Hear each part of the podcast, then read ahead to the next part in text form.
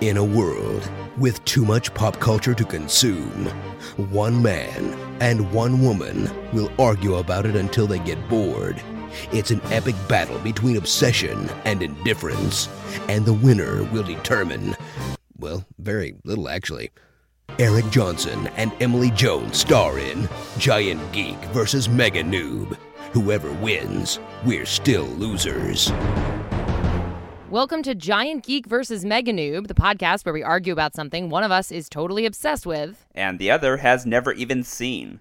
I'm Emily Jones. And I'm Eric Johnson. If this is your first time listening, you can find more Giant Geek versus Mega Noob at gvnpodcast.com. And you can also find all of our past episodes on iTunes and Google Play. Today we are breaking the formula yet again, just as we did. sorry. Yeah, sorry about that. Uh, we, we broke it everywhere. We'll- clean it up later. Um, same way that we did a bonus episode for La La Land, where we both had a lot to say about that movie. Just so many thoughts. Uh, if you missed that episode, go back. It was back in February, I want to say, like It just was- before we- the Oscars. It was the day of the Oscars, yeah. Day of the Oscars. Um, go back and listen to that one. That was a great episode. Um, we're gonna do a similar thing if here. If we do say so ourselves. I'm just saying. I'm biased. I'm not saying I'm an objective, you know, source in this. I'm just saying it was a great episode. that is my opinion. Uh, if you want to argue about that, that's a whole nother podcast. But no. Um, so we're gonna do the similar thing for this episode. We have both watched a movie recently, and we both have a lot of thoughts about said movie. Uh, Emily, do you want to say what movie that is? Yeah, so after I came out of the movie theater, I literally texted Eric, "Have you seen this yet? I have so many thoughts." And then I had to spend I've had to spend all this time withholding any comment, which is irritating, but It must things- be painful. the things we do the things we do for this podcast we're talking we're talking of course about another musical another recent musical movie in fact starring a famous person named emma uh, Whoa, that's creepy, actually. you know emma watson was originally supposed to be In La La Land, in La I La know, Land. I anyway know. and now and now i've given it away it's beauty and the beast we've both seen the new live action beauty and the beast and we we have a lot of thoughts about it So, b- before we- go first before we launch into this, I'm, I'm delaying the inevitable here. Um, we should give some context as to why the original Beauty and the Beast is like a significant, like like like what what does the original Beauty and the Beast mean to you? Okay.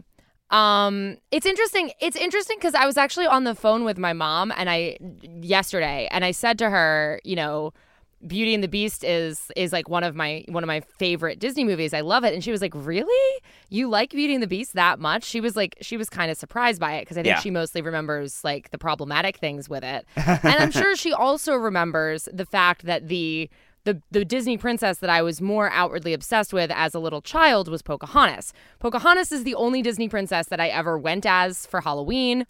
Uh, I used to sing. Oh my! I don't know why. My, I don't know why how I survived childhood without my parents killing me for singing just around the river bend constantly and like in the car. There was this windy driveway we drove around. I used to sing it all the time. I, you know, I had. It was like literally the only princess merchandise that I ever owned that my parents ever bought or someone bought and gave to me. I had like a little child's plastic bowl and and cutlery set of Pocahontas. Like I don't mm-hmm. yeah.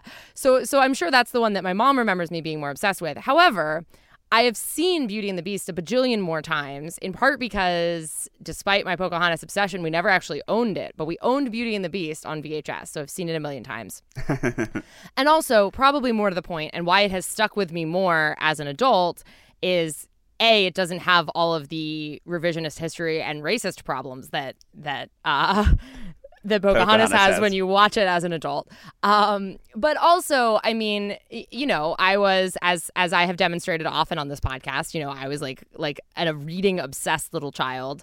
Um, and I mean, so so so Belle, you know, she's she's the Disney princess that kind of like resonates with me because she's this like little weirdo who walks around and reads all the time. I mean, the thing in the thing in the opening number in the cartoon when she is walking along reading her book and the like somebody dumps water into the gutter which let's Water, be real this I is mean. yeah it's it's it's like the the animation color of water but like let's be clear this is 18th century france and someone is That is duck- a chamber pot. dumping a bucket out of their out of their window in the morning. It's clearly a chamber pot. But anyway it's running down the gutter and she doesn't even like remove her head from her book and she like flips the sign and uh and you know keeps it from the water from hitting her in the head. Like that's me. Like i walked around. I'm not as far as I know, never with you know a chamber pot. But like I I walked around like my entire little life with with my note with my head stuck in a book. Um, you know like doing doing things one-handed while reading um you know the first purchase that i made for my new apartment when i moved here was um this like this antique book stand that i found at a at an antique shop that like stands you know it's it's sitting on my kitchen counter so that i would be able to put a book on it and like it has little weights that hold the pages open so that i could read while doing the dishes like literally like, Wow. yeah so like i i identify with belle really heavily uh, for that reason See, I figured that there'd be like a, a specific answer there, but I didn't realize how. In- I should have guessed how intense that, that, that nerdery would be. yeah and so and so i've seen it a bunch of times i own it on um i own it on amazon so like i you know watch Yeah. it periodically and like oh i also when i was in um i, I never had d- never took dance like seriously but i had like little ballet classes at the Uh-huh. ymca and my recital for ballet one year was to the opening song to from beauty and the beast. Yeah. I still remember some of it but anyway um yeah so no so like i have strong feelings about it. Obviously like a lot of things i recognize a lot of problems with it but yeah, i still love it. Yeah. Um, I have strong feelings about it too, but for different reasons. I also similarly had a different Disney movie that was the obsession of my childhood, and that was Peter Pan, uh, which I Which believe I've is on our list. Yeah, you've Yeah, never, never seen, seen that.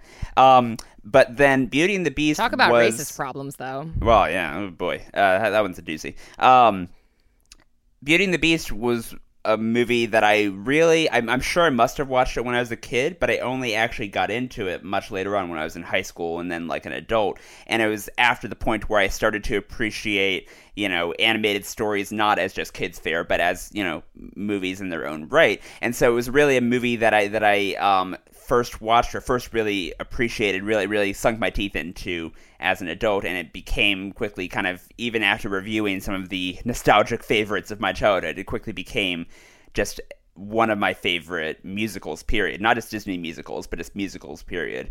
Um, there's a reason i mean there is a reason the movie was the first animated movie nominated for best picture Mm-hmm. at the oscars like it's it's it's it's a really good movie. And the thing is, and this is why this is why Disney is brilliant and why this made hundreds of millions of dollars is that they know that the original is so strong that no matter what they do with a remake, they will make a lot of money with a Well, with a live action remake. Like the thing is it's why it's why they keep it's why they keep making these live action remakes too Yeah. i mean like th- this this one is a particularly strong one but like i mean let's not pretend that cinderella isn't the quintessential Right. you know disney princess story to millions of little girls um and adult women who grew up on it and, And all of you this, know what? and I- boys I and bet I bet there are millions of boys who are really into the Jungle Book. I saw oh i was obsessed with the jungle book yeah, i love the I've- jungle book we never had that especially cared for it, but it was you know it was it, I've seen definitely seen it. Yeah. Yeah, that was another one. We that was another one we had on VHS. So like I I love the Jungle Book.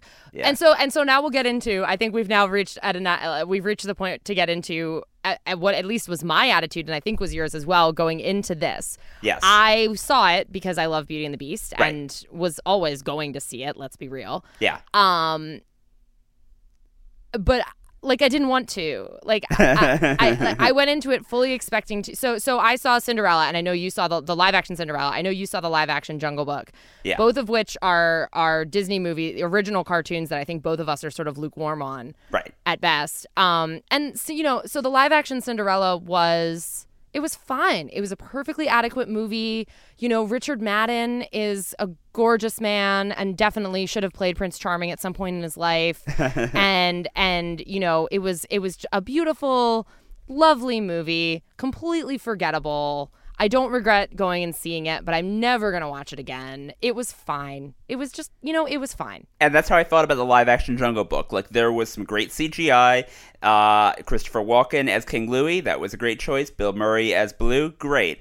Uh, completely fine, forgettable. I will never watch it again because like the movie itself did not really do much improvement on the original. It had these two celebrities who I love in kind of a stunt casting thing, and it did have some cool CGI, but it wasn't cool enough that I was like, "Oh my god, I have to buy this on Blu-ray and revisit it and really inspect it." No, I was I was I I was sufficiently impressed for one viewing, and then I was done. Um, right. And so that's that's what I expected going into this with some potential added like I was also worried that I that I would have a more negative reaction because I have a much stronger positive connection to Exactly. the original movie. Um, and because I have doubts about Emma Watson as a singer, and because from the trailers, like I think you were the one that pointed out how how you know especially Lumiere and Cogsworth, but all Mm-hmm. of the things were very much in that the uncanny valley zone of animation where it's like not not cartoony animation enough to be like cute and fun, and not quite realistic enough to be like like just it looks like a real candlestick. So it's just this It's kind like, of like it's like something out of Rick and Morty. Like it looked look kind of like uh, Cronenberg Rick and Cronenberg Morty in a way, kind of like some sort of weird, you know.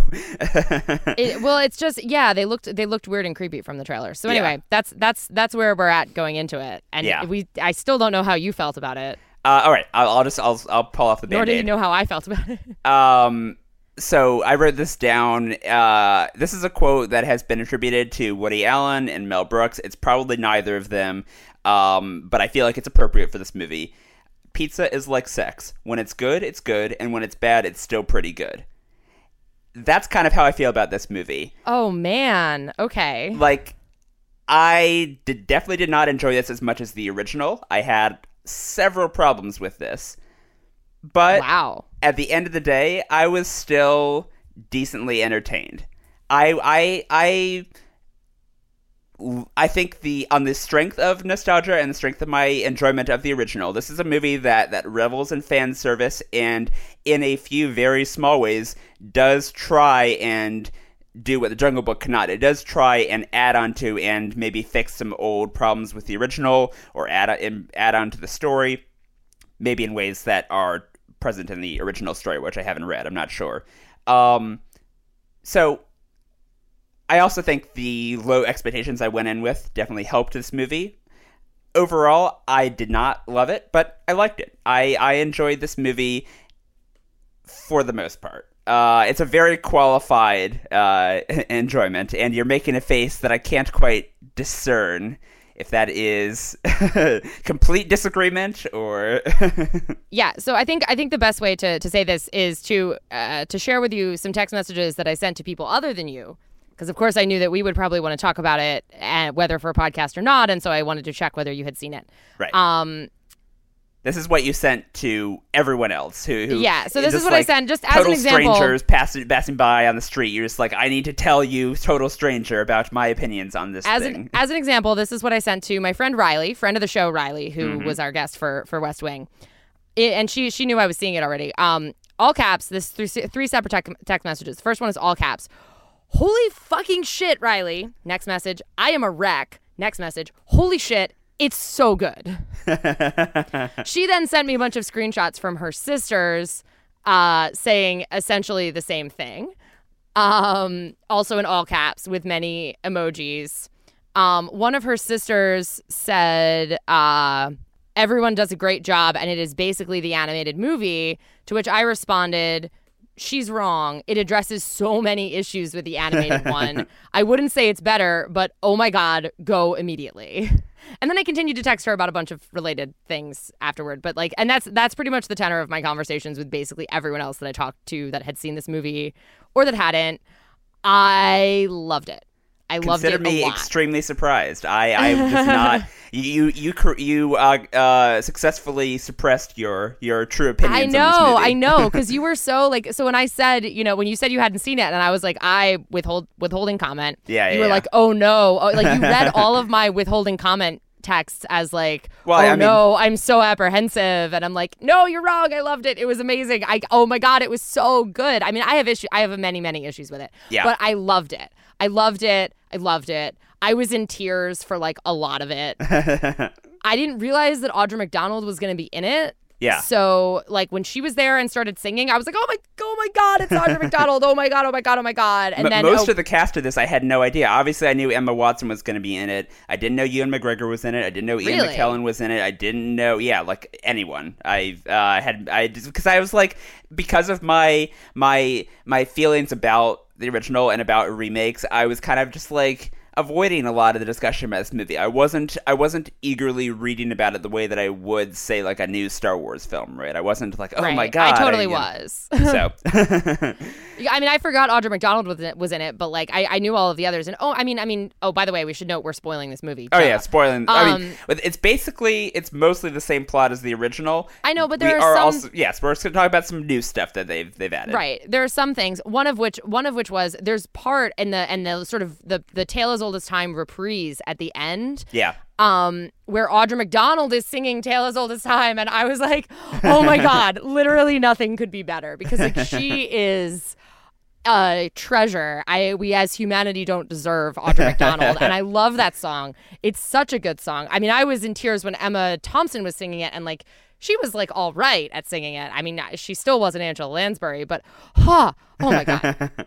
I was in tears the whole time. And like the stuff that the stuff that you're saying, like I, I assume I know what the things are that you say, like, oh, they fix like some maybe some problems that they had with the original. Um, I was like, I watched them fix those problems, and I was like, yes, oh my god, yes. Belle tries to teach a little girl how to read, and the whole town is against women knowing how to read. That's why they hate her, and, and you know, and it and it fixes the whole thing about Belle being like like this like entitled snob, like who's like looking down on these clearly impoverished French peasants. okay, she's let's- let's- trying, she's trying to help, and they won't let her. But let's actually talk about Belle, about the opening song here. So there's a running joke online, and recently was uh, written up in this really funny. I think it was a Medium post that I shared with you Mm-hmm. um, about sort of Belle's attitude in in the song, where where where I think the the post. Uh, let me let me find the actual uh, title. Right. Of it. It's, Um, it's like Beauty and the Beast rewritten for Belle's insane ten- sense of entitlement or something like that. Exactly. It's basically about like you know, uh, uh, the- it- this has been like this joke's been floating around in various forms, but basically like how well here's this this entitled so and so singing about these little people, these peasants in this French Right. town. It's terrible. And I mean, she's clearly super privileged. She knows how to read. Most of the rest of them don't. Like, what the fuck is up with that? But like, okay, granted. However, in the original, there was I feel like a naivete to that song of like little town full of little people, where it felt more like she was singing about like a storybook town. Like it, may, may, maybe it's just like you know, age of when I saw this versus like not having heard this criticism, but like in the original, it felt like she was singing happily about a town and she wasn't like necessarily, you know, hating on them or whatever. In this version, in the live action version, it felt super like really overtly like little town full of little people. Like i i, I don't know. It, it it just really stuck out to me in the first song just the the tone that that uh, that emma watson sa- sang it with. Maybe i'm just been spoiled by all of the the, Well, I mean, I think joking it's the easier- criticism It, yeah, I mean that that reading that right before seeing it definitely sort of informed informed that that sense I think for both of us in clearly different directions. But um I don't know. I mean I, I think it's easier for us to see them as as like charming cartoon people when they're cartoons true as opposed to as opposed to when they're real people like that I, I, you know it's it's it's harder to like they're they're clearly like cartoon caricatures in the movie where they're they're cartoons as opposed to like Right. when they're real people singing and like they look like dirty French peasants. No, I'm just It's talking like- about like the tone that she uses when singing it. I, I don't know, like that. That's that. That opening song is is such a great, you know, great. I I want or I wish song that it's It is.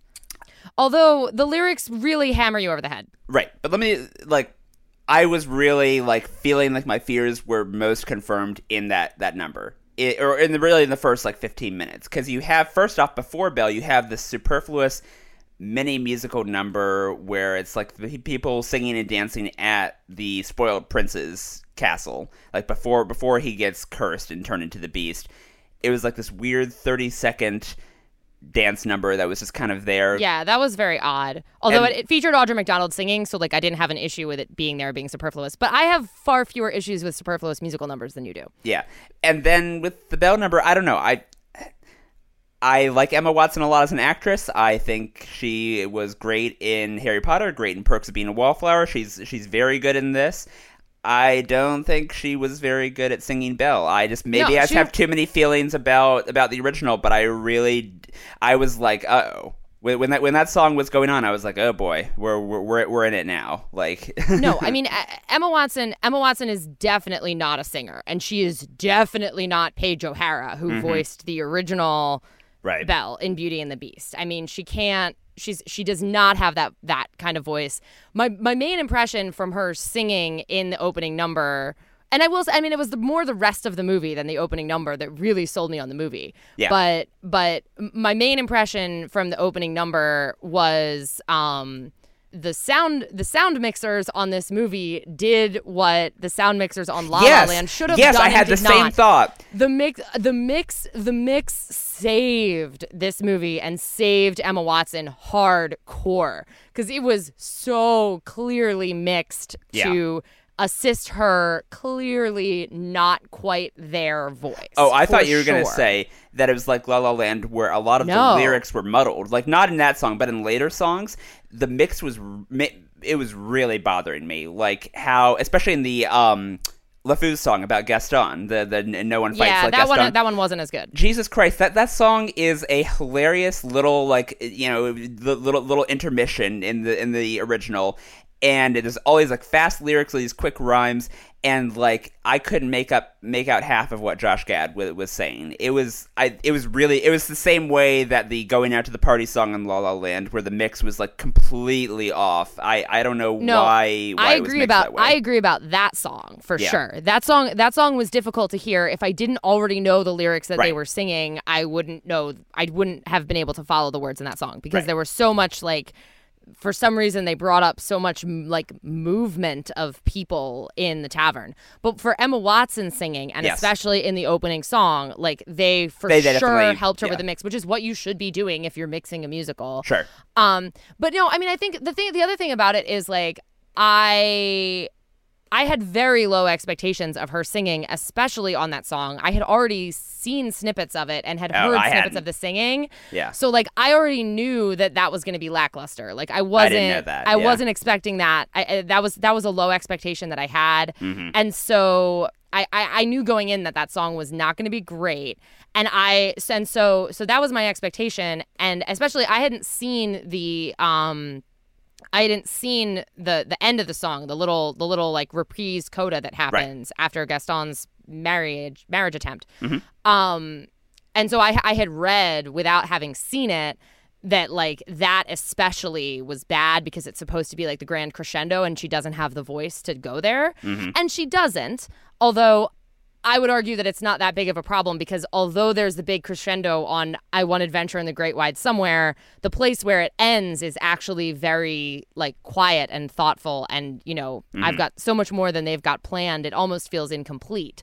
You know, so so so I actually didn't have as much of a problem with that. And and therefore the surprise for me in that song was that her singing aided by the mix, particularly at that end part, was not as bad as I expected. Yeah. And then they fixed and changed these little things that helped that helped me a lot. So for instance, the song or I mean not the song, the the book that she has just finished reading is Romeo and Juliet, not Jack and the Beanstalk. which like that's a huge improvement to me. Huge Well, and also- obviously. And and also I, I I really love the fact that her local library is one A library. row of books. It's it's Yes. just like six books, which is just like compared to the original where it's like, well, this seems like a perfectly fine, you know, library. This seems like you could have a lot to keep your mind occupied if you're really bored. But like here, it's like, no, no, no. She's really she. This is this is a person who's starving for some some intellectual right stimulation. It's, it's one tiny shelf of books he's clearly like the only other person and uh, only other person in town who's remotely interested in reading or books or anything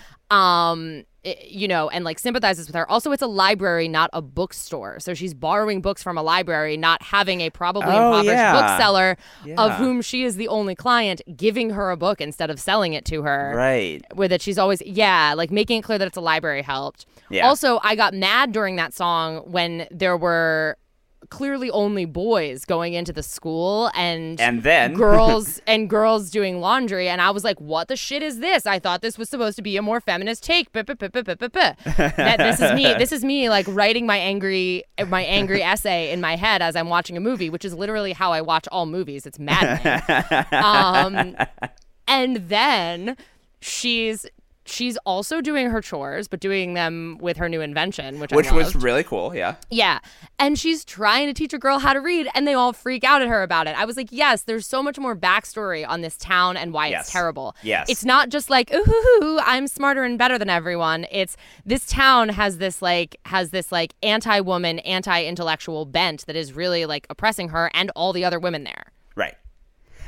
I agree. I feel that like was it. That that got me. That was such a strong thing for me at the beginning. That like You- you I was like in. Riding high through the movie. I have other I have other positive thoughts, but continue. I know. I feel like my positive thoughts are all things that this movie did like that, that are at the periphery. I feel like the core, all of the songs, all the things that I remember most strongly about the original, um, or almost everything about the original, I still prefer the original version.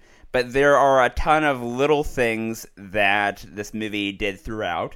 That that's one of them. Uh, another one being where um, in the Something There song where where Belle and the Beast are are playing in the snow and all of that where it's not just a monologuing song. There's actually dialogue around it where you get a sense of a changing relationship, right? Where th- this is a movie that's really fleshing out the characters more in a good way. they do some work on their relationship developing and changing besides a visual montage during a song. Yes, exactly.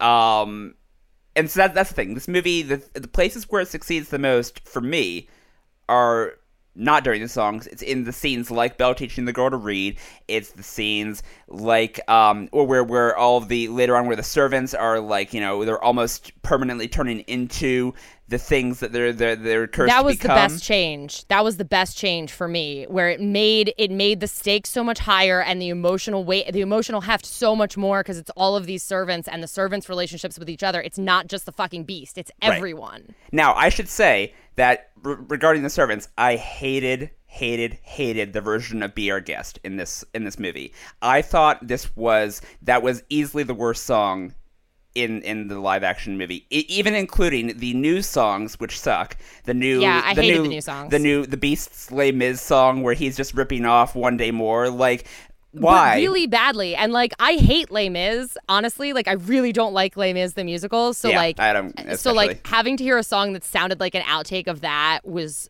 awful especially because it was a bad outtake it was like i Yeah. can tell why this this bad song would have been cut from this movie from this but it, musical it wasn't. whose but I other up. songs I think It wasn't written by by Ashman and and Menken. Like it, this is a newly written song. And No, I is- know. Yeah.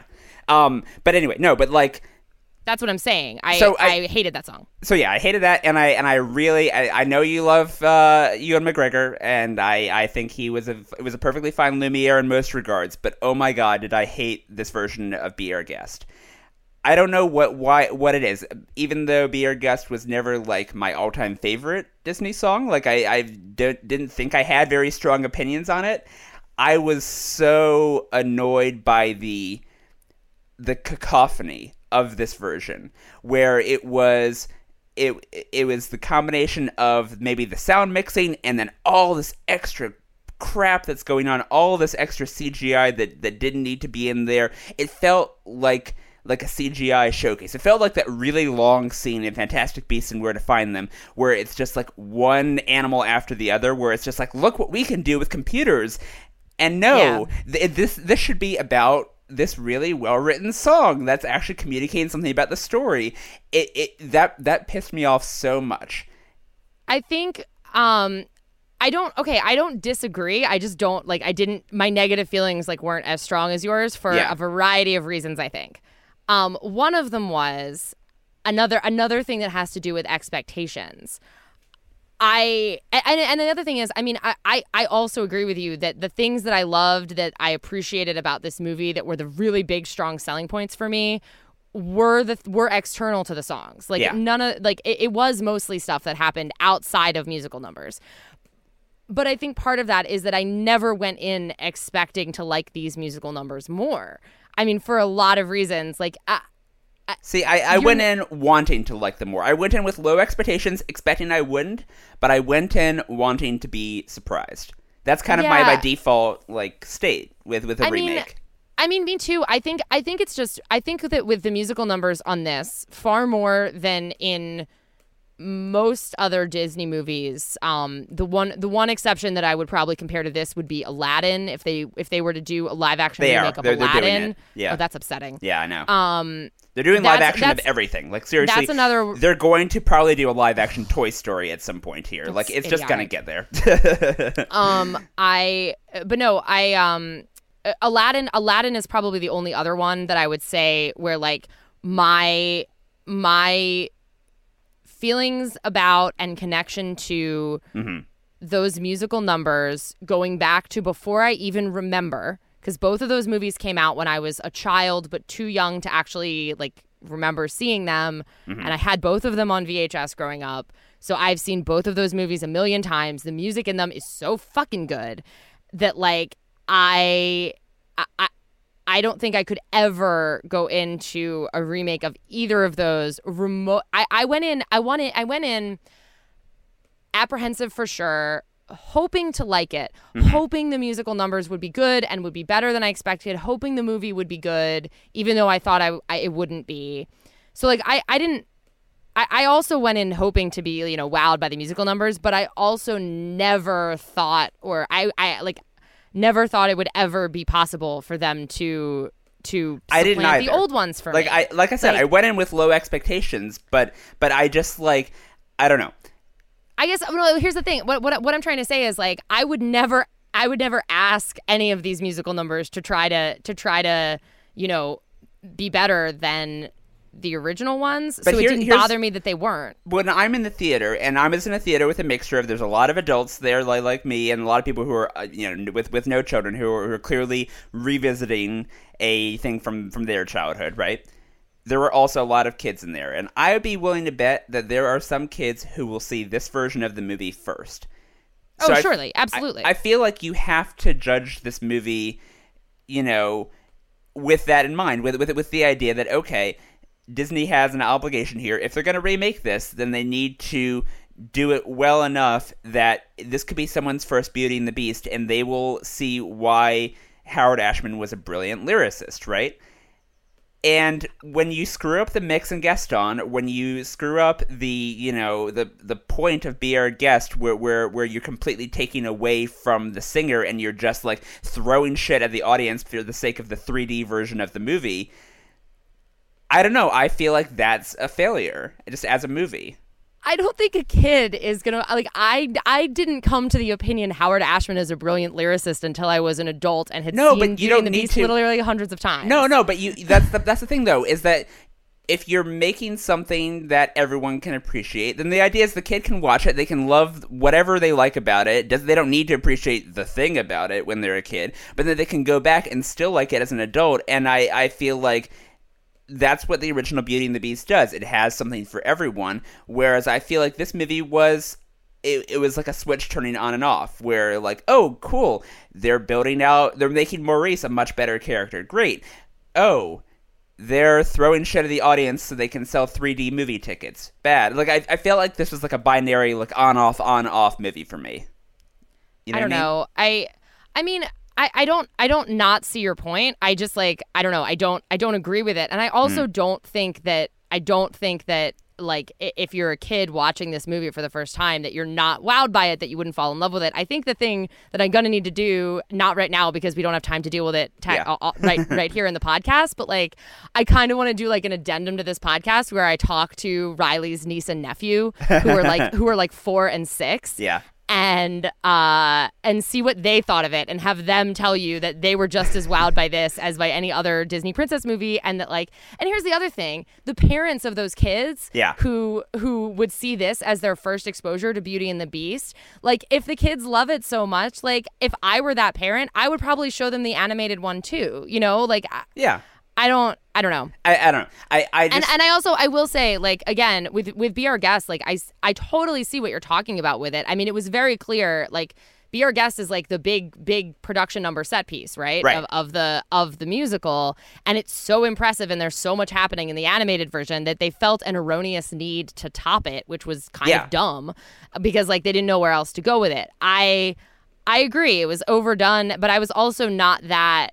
I don't know. I wasn't that bothered by it because like I kind of assumed they would do that, and I was taken more with the little details of like I loved that they had the you know the feather duster up there with a mirror like reflecting yeah, was reflecting cool. the light to like create some kind of explanation at least initially i mean they abandoned that eventually but like a, a- some kind of explanation at least initially for like how is there a spotlight in the middle of this dining room from this like medieval era castle like what the fuck you know like i don't know i was more taken with those little details and like it didn't bother me as much that they did this kind of barrage of cgi which like of course they're gonna do that i also didn't see it in 3d so i wasn't as I didn't either. Yeah, no, I don't. Uh, but did you see the uh, the? I think it was an Aladdin Easter egg during Be Our Guest. Did you see that?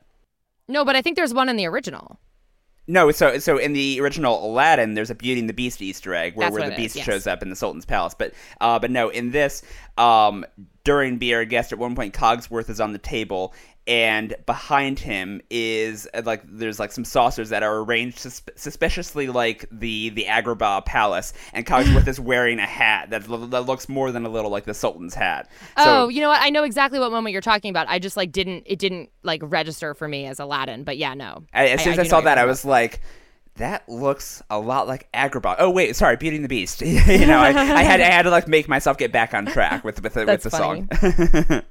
um, I, I wrote down here in my in my notes that I that I took after the movie. Uh, old man grump, too much CGI, and I, I feel like yeah, that's kind of what you sound like. I was just like, wow, like bowled over with wonder and also crying a lot. Yeah, And I mean, like a lot of my tears were totally like nostalgic tears. Like I, I get like goosebumps and a little choked up literally every time I hear "Tale as Old as Time," except when Ariana Grande sings it because fuck that. yeah. No, that was Um, okay. So, but I mean, here's John. Legend, John Legend is great, but Ariana Grande, that song does not serve her talents, and she needs to go away.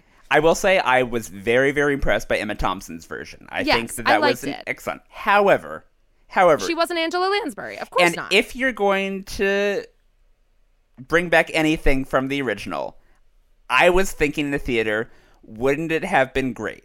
Even though Emma Thompson is great, even though we love her, wouldn't it have been great if completely by surprise they just dropped the Angela Lansbury version in the middle of this? No one who's new to the franchise would have noticed, and everyone who has seen the original would have been like, yeah, Jesus Christ, I'm crying. Like, yeah, wouldn't I that mean, have been again, better? I, I it would have been better. No, I agree. And that was the one that was actually the one more more than any of the other musical numbers where again, I have I had I, just assumed that I would never like these musical numbers as Yeah. much and that even if I love this movie and watch it a million times that the musical numbers in particular would never supplant the old ones. That's an assumption I went wi- I went into going in Yeah. and it seems like it served me well. Yeah. and perhaps better than your assumptions did. The secret to happiness. This is another another one The of those secret to old. happiness. The secret to happiness is low expectations. That that that's it, kids. Um, but but that was the one where like even though I never expected Emma Thompson to to eh, literally nothing, literally no one on this planet could touch the Angela Lansbury version of that Right. song for me. That was that was the musical number that I was the most disappointed about because I love it so much and it just wasn't Angela Lansbury singing. Right. They picked it up a little bit by by throwing in a couple bars of Audra McDonald singing it at the Right. end. Like that that helped a lot for me. yeah. No. And and. And I, I, I realize that I do have a lot of criticism, criticisms about this, and I'm coming off as the old man grump.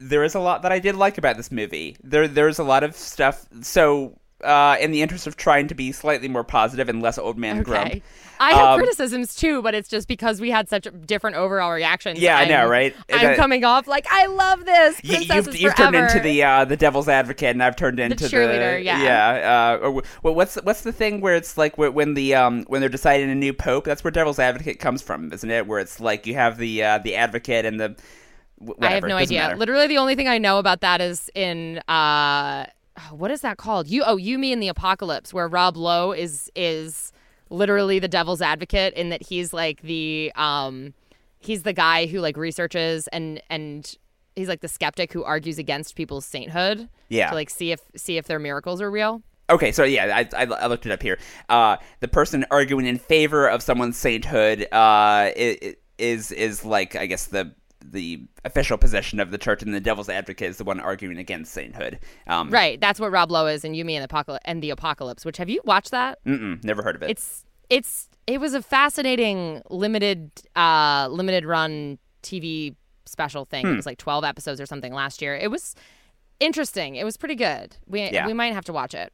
I mean, I've only seen it once, but anyway, Anyway, sidebar. Um, so, in the interest of talking about things that I liked about this movie, because there actually are several of them, um, I I liked uh, a lot of the casting here. They're very good job casting Emma Watson. Luke Evans, Uh, Luke Evans played uh, the Beast, or who did he play? Gaston. Gaston- Dan Stevens is yeah. the beast. Who even are you? I, I also, as someone with a beard, I really liked the the line at the end where, I where know, I Em- Emma that. Watson says, "Can can he grow a beard?" Could you grow a beard? I Uh, loved that. Like just you- a nice little nod remake, to people. like, yes, good job. Because, and also, because she's like looking at him being like, you know what? I didn't sign on to be married to Fabio. You know, she's just kind of looking at this guy. I'm gonna have to send you, and also we should probably link in the in the blog post to this a fantastic article that someone wrote for Vulture Uh-huh. called "Why is the Prince always less hot than the Beast?" which is like a weird, absolute true thing that like that like I mean that was true when I was little. I don't remember when I like. First, maybe became aware of that, but the, the prince is such a freaking letdown from the beast, which is weird because the beast is a literal beast. He has claws and horns, and he is like this scary beast. But no, the prince is always such a letdown. And so that little like sort of nod to the fact that the prince is a letdown was great. I loved that. Uh, I, I also like the fact that um, we get more of the Beast's sort of personality, where he yes, and childhood. Yes. Yeah, and, and and also for that matter, Belle's background, where it's like, Yep. hey, a Disney movie that actually acknowledges and really tries to maybe deal with trauma of losing a parent, and not just like this is we just fridged your, this parent just to move the plot along. Like, and also making making Maurice like like more of an actual yes, character with okay. a background. I want to talk about. Maurice. Okay. I- Maurice is maybe my biggest problem with the original Beauty and the Beast. Like the scene where Chip has stood away with Belle and he discovers the extremely convenient wood chopping machine that Maurice has built in the original to break Belle and Maurice out of the, the little basement there. Yeah, this is like, all in the basement. original. Mm-hmm.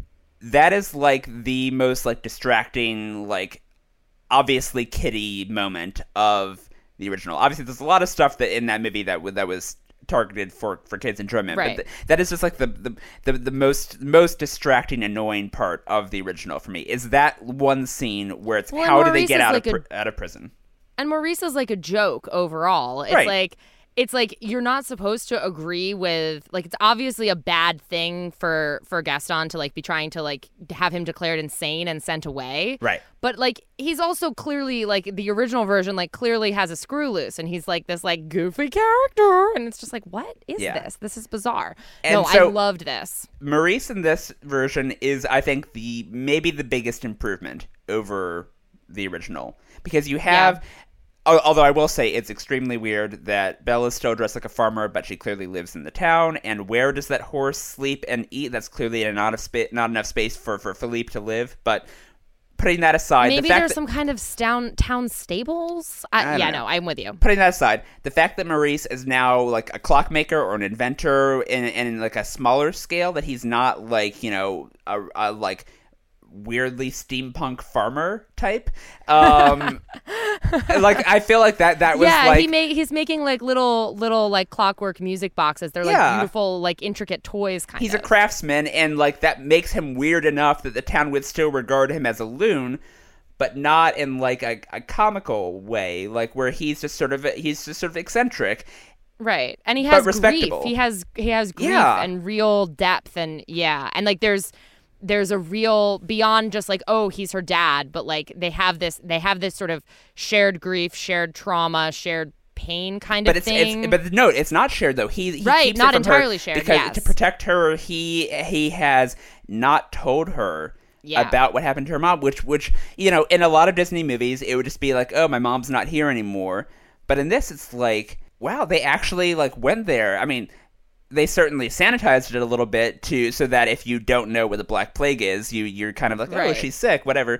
Um, but like they actually went, I think, much farther than other Disney movies ever have with like this is really traumatic and this is what grief is like like really encouraging or pu- pushing the audience to empathize with like how tragic the situation Yep. is for Belle realizing what happened to her And for her mother father. and for her father, right? It's yes, there's so much so much added depth and complexity there, which was great. yeah, And to a lesser extent, I mean, because they did less with it, and it also maybe didn't work quite as well. But like, I I felt similarly um for the the added backstory that they gave the Beast. Like they gave they gave reasons for both for him being as big of an asshole as he is at the beginning, yeah, and also reasons for that staff of servants to like still be loyal to him. yes. That you was know? that was Like, another thing that, that, was I loved. So good. where, where the where I, if I remember correctly, I think it's Lumiere who says like you know oh well we we did nothing while he turned into his father or, or something yeah, like that. Or I- Mrs. Pot. One of them says it. I yeah, forget, no, yeah. it's like, and, and it is. It's like they have this attachment to when he was this sweet little child, and they have a loyalty to his mother, who was like Yep. a sweet woman. Yep. And that's why, as opposed to, that's another like big problem with. Um, with the original, and especially actually with the song "Be Our Guest," yeah, that just like takes it takes it as a given that like servants serve and that's what they do. I mean if you actually listen to the lyrics of be our guest like they're basically saying like they're, th you know we're servants with no one to serve. That gives us no purpose. Like Yep. it's like wait a second aren't you people? You're also you're these are these are also people. They're not like no one is just a servant and Well, no servant also- is not human which is also what was so good about Yeah. making their relationships matter making Right. Lumiere's relationship with the feather duster matter making the wardrobe and the and the uh, organ or harpsichord or whatever it was Yeah, be yeah. you know be a married couple that wants to get back to each other making you know making those re- relationships resonate and making making the disappointment and the the near miss at the end where Mm-hmm. the beast dies also be all of them turning into inanimate objects I oh will- that's why that landed so hard for me Exactly. No, I, I agree 100% on that point. I will say, though, I don't think the enchantress needed to physically show up at the end. I thought it was weird that she was there to restore the rose. Like, I don't know. I felt like that took away from the power of the beast coming back to life, of her walking up and being like, Sup, I'm here. All right, gonna fix this. Yeah, like, I'm not I'm not sure how I feel about that. The the one thing the one thing that I will say I my instinct is to is to fall with you on that. Um the only the only thing that that makes me pause and say I- I'm maybe on board with that is that it it diminishes or in fact honestly like kind of fully takes away the the notion of like the ma- the magic of true love's kiss yeah, exactly. concept um because in the original it's literally like belle is like oh my god you're dead but i love you and she starts crying and maybe she kisses him i don't even remember and like that that in itself is what revives him Right, and true right, love's right, kiss right. is also what revives sleeping beauty and Yeah. snow white and and it's like it's such a goddamn thing with disney that's like so problematic and sets up so many so many Well, like no, uh, screwed up screwed up issues and like screwed up impressions I about know like for love fact- in the world in the original, I know for a fact that she says "I love you," and t- in my "I mind, you." in my in my mind, like that was always what broke the spell. Right? Was was her earnestly saying that because that's what was, that was the condition of the spell. He needs to love someone, and someone needs to love him back. So therefore, I don't know why the enchantress needed to physically be there. That that's kind of that was kind of my my block. I was like. What if what if Belle gets distracted and looks up me? Be, like, I'm sorry, who who are you?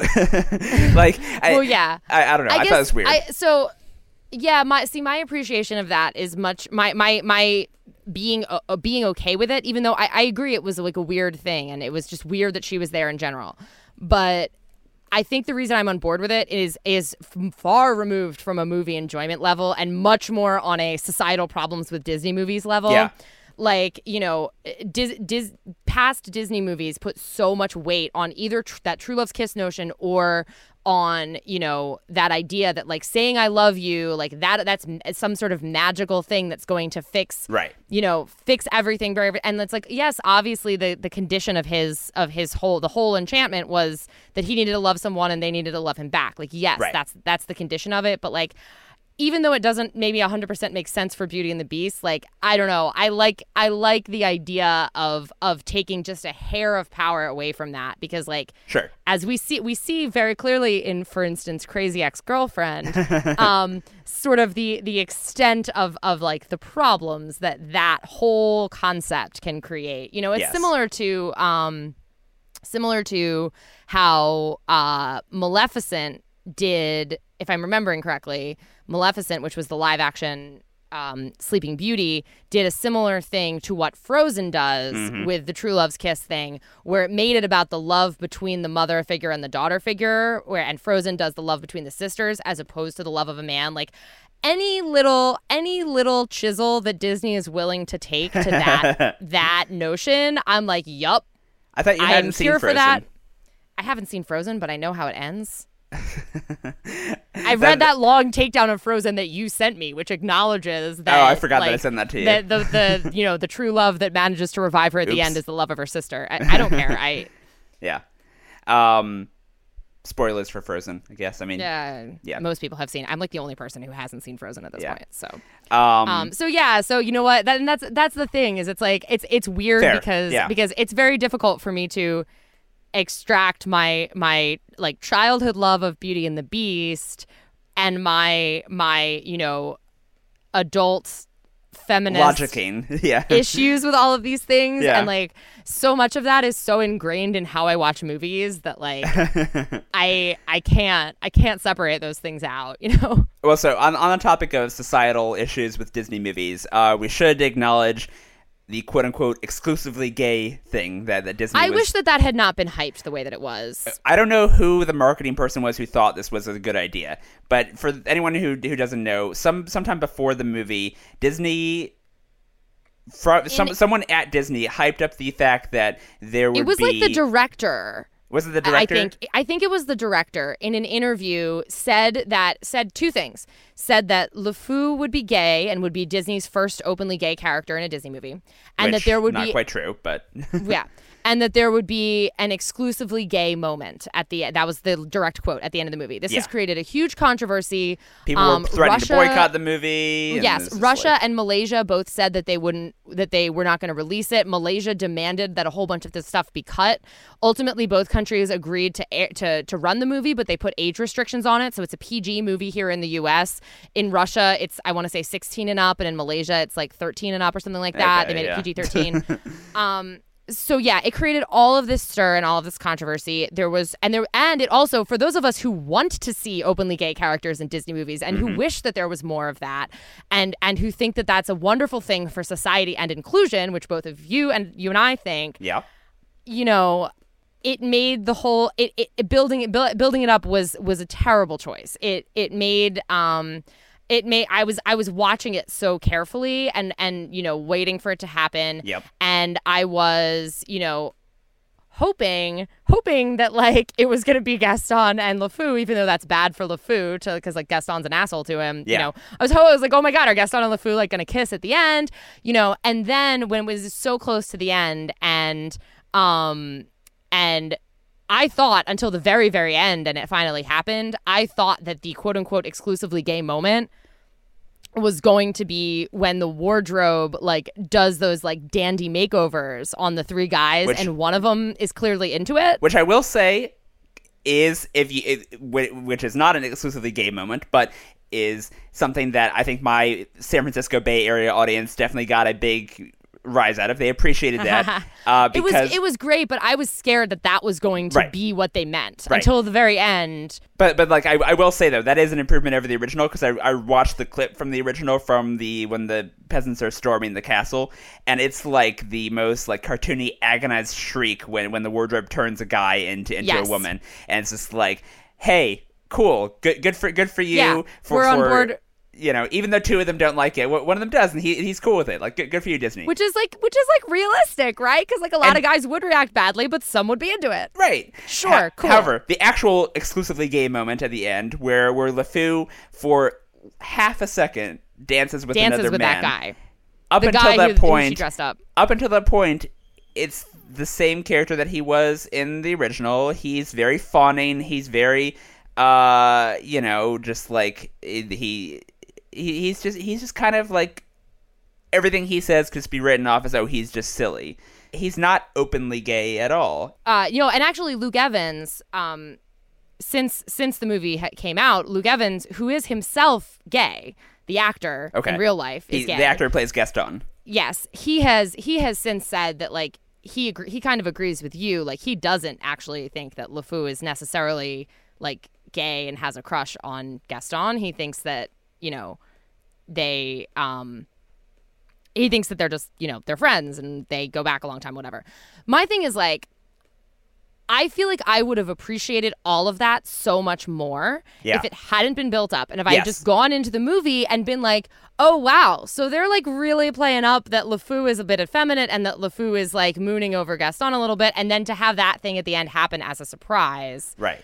like that would be great. Now, I'm a little bit torn on that because that definitely also would have would have brought some frustration because it would have created a world in which we were debating whether LeFou is gay or not coming out of the movie Which instead we of going sort in. of are. I mean, even we though sort of are, especially Word with Luke Evans saying he he doesn't is, think so. but but like but well, we know, we sort of are, but like I, you know, if the director hadn't made it clear that Right. his intention was to put a gay character into this movie, we would be debating it and and uh, you know part of the line coming out of the movie would be you know oh here we are again where the best we're willing to do is a winking nod and no one is willing to actually say, That's a good point. this is a gay character yeah. However, I still feel like A, it would have been better as a surprise.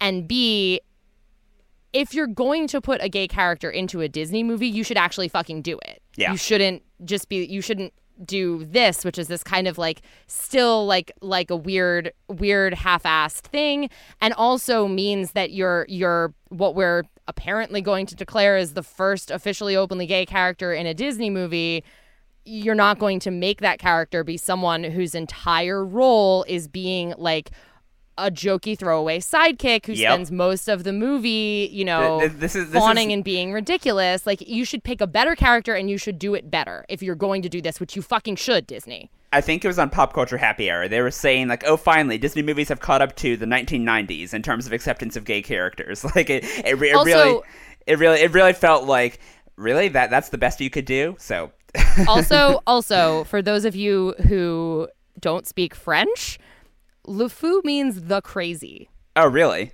Yeah. I Fou don't speak French. I did not know that. Fou means crazy. Ooh, boy. Yeah. Um, not the best choice. I mean, I see where it came from because it's not that big of a leap from the original character to to say like, oh, maybe he has a crush on Gaston, but like, yeah. Uh, all right, not I, the best. I, I think we could, if we wanted to, keep on going for another half hour with this. Uh, but we should But probably we both have other things to do with our days, and Yeah. batteries are dying. Yeah, exactly. Um, so we should wrap this up. I will will just say uh, one more thing before we go, which is that this is totally bringing in outside stuff that's not in this movie.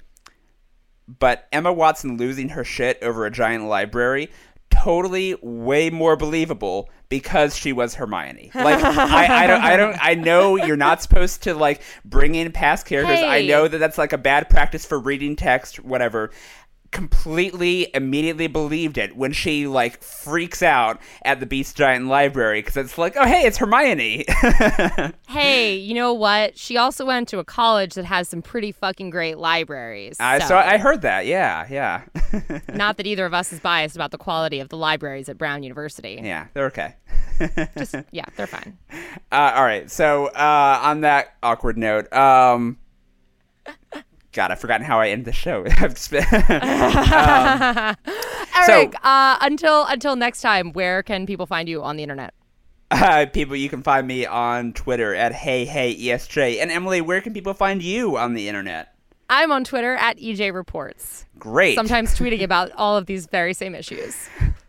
oh man, this has been a long, long. I told you I had a lot to say about this movie. We've gone Hey, over told an hour I had a lot to say too. Um, so this is Giant Geek Anyway. versus Mega Noob, and this episode, if you're listening to it the day it comes out, uh, it's Sunday. Just yesterday, Emily put out our episode about Velvet Goldmine. So do not miss that episode. I think that you called that one glam rock slash fic. I think I think that yes, was. I called it glam rock slash fic because that's what that movie is. Oh yeah.